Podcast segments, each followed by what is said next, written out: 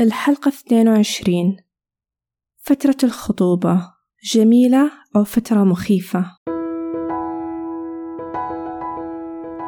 الكل يستحق السلام بغض النظر عن أنت مين وإيش قصتك وإيش علاقاتك. معاكم زهر النفيري أخصائية نفسية ومعالجة زوجية في بودكاست لأنك تستحق العيش بسلام.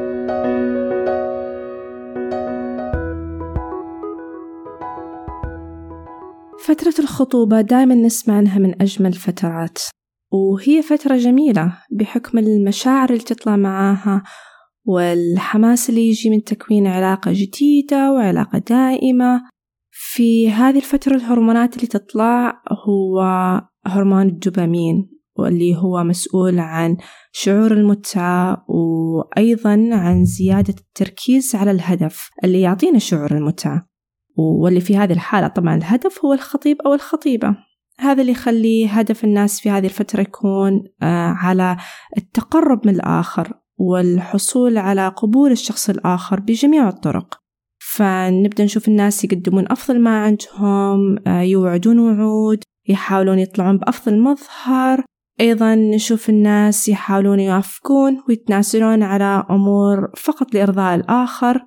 وما يبغون عادة يدخلون في نقاش خوفا من فقد العلاقة.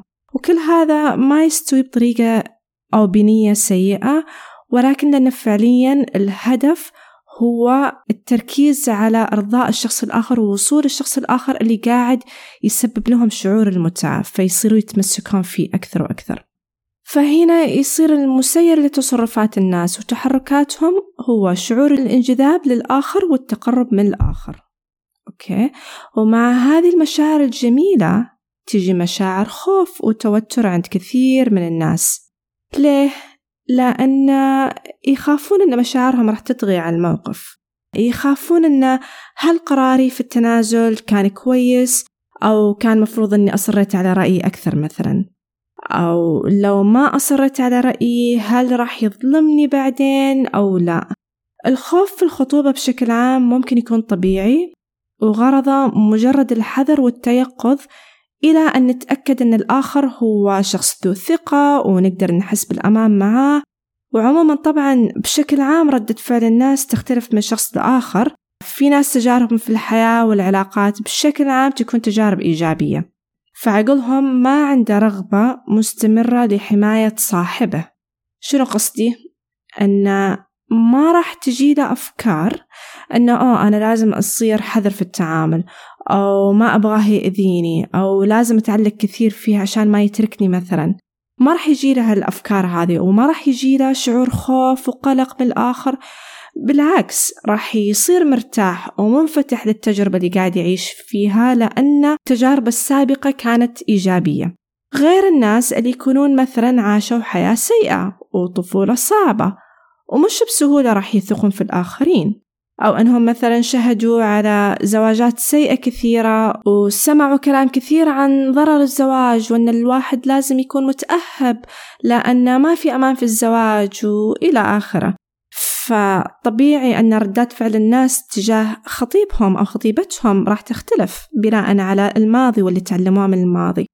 عشان كذا هنا أول شيء نحتاج نعرفه هو إيش شعوركم تجاه فكرة الزواج؟ هل هو سعادة أو هو خوف قلق حزن؟ بعدها لاحظوا إيش الفكرة اللي عقلكم جالس يعرضها لكم هل قاعد يجي في بالكم معتقدات وأفكار مخيفة وسلبية عن الزواج أشياء أنتم مريتوا فيها مثلا أو هل في فكرة أو ذكرى محددة قاعدة تجي؟ بعدها بيكون كويس أن نعرف إيش الأحداث اللي حصلت في حياتكم اللي ممكن تكون أثرت على تكوين فكرتكم عن الزواج. فهنا أول شيء نحتاج نعرفه هو إيش شعوركم تجاه فكرة الزواج. كويس أن نستغل فترة الخطوبة في أن إحنا نلاحظ ونراقب أنفسنا وردات فعلنا ونشوف إيش حصل في حياتنا اللي ممكن أثر علينا وزاد على ردة فعلنا الحالية. لما نستوعب أن في ماضي أثر علينا معناتها نحتاج ننتبه أن في احتمال تكون ردة فعلنا تجاه خطيبنا هو بسبب مخاوف من الماضي ونحتاج ننتبه أن ما نعلق في الماضي ونحاول نركز على الحاضر. طبعا أحيانا كثيرة مفيد جدا أن تشاركون الآخر عن تجاربكم مخاوفكم عشان أنه يفهم أنتم من وين جايين وليش ردة فعلكم بهالطريقة هذه. ممكن تحتاجون وقت طبعا عشان تثقون في الآخر قبل ما تتكلمون ولكن في الأخير مهم جدا أنه يكون في كلام وحوار بين الطرفين عن هم مين وإيش حياتهم ماضيهم أحلامهم مخاوفهم إلى آخره برضو لاحظت أن في ناس تخاف أن طيب لو وثقت في شريكي وحسيت بالأمان معه وصرت منفتح لهذه العلاقة هل راح يجي يوم ويتغير علي؟ في الحقيقة ما في جواب واحد على هذا السؤال وكل حالة بتختلف عن الأخرى ولكن مهم التركيز على الحاضر إلا إذا طبعا توجد بوادر تهدد الشعور بالأمان الآن وهنا الحل هو المواجهة والصراحة والحديث. لا تمشي الأمور حاول دائما أنك أنت تواجه وتكون صريح وتتكلم عن اللي تحس فيه وتتكلم على تصرفات الآخر. بالتالي لو علاقتك الآن كويسة ولكن في تخوف من المستقبل فمهم أن الواحد يثق في نفسه أنه راح يقدر يواجه أي صعوبات وراح يقدر يوقف بصف حالة ويحط حدود مثلا ويعبر ويتكلم وطبعا الأكيد أنه راح يسمع للآخر يفهمه ويحاول أن يتوصل لحل مشترك ما بين الاثنين. وفي نقطة مرة مهمة هو أن مهم جدا أن إحنا ما نأجل النقاشات إلى بعد الزواج. يعني ما نقول أن خليني الحين أحافظ على هذا الرابط وأتكلم بعدين أتناقش بعد الزواج. بعد الزواج يصير خير. يمكن هو يغير رأيه أو أنا أغير رأيي. لا لأن فترة الخطوبة هدفها هو الكلام. وهو وضع على الأقل يعني أغلب النقط على الحروف. طيب في أحيانا تصرفات تصدر من الخطيب أو الخطيبة تكون فعلا مؤذية. والآخر ما قاعد يتراجع عنها ولا قاعد يعتذر ولا قاعد يوقف. فهنا ما نقدر نقول أن لا ترى أنت خوفك يمكن جاي من الماضي. لا لا. مهم أن تعرفون إيش الأمور اللي أبدا ما راح تقدرون تعيشون معاها. مثلا إدمان عنف سواء عنف جسدي عقلي أو عاطفي آه، ابتزاز تحكم جدا كبير مثلا يكون في اضطهاد.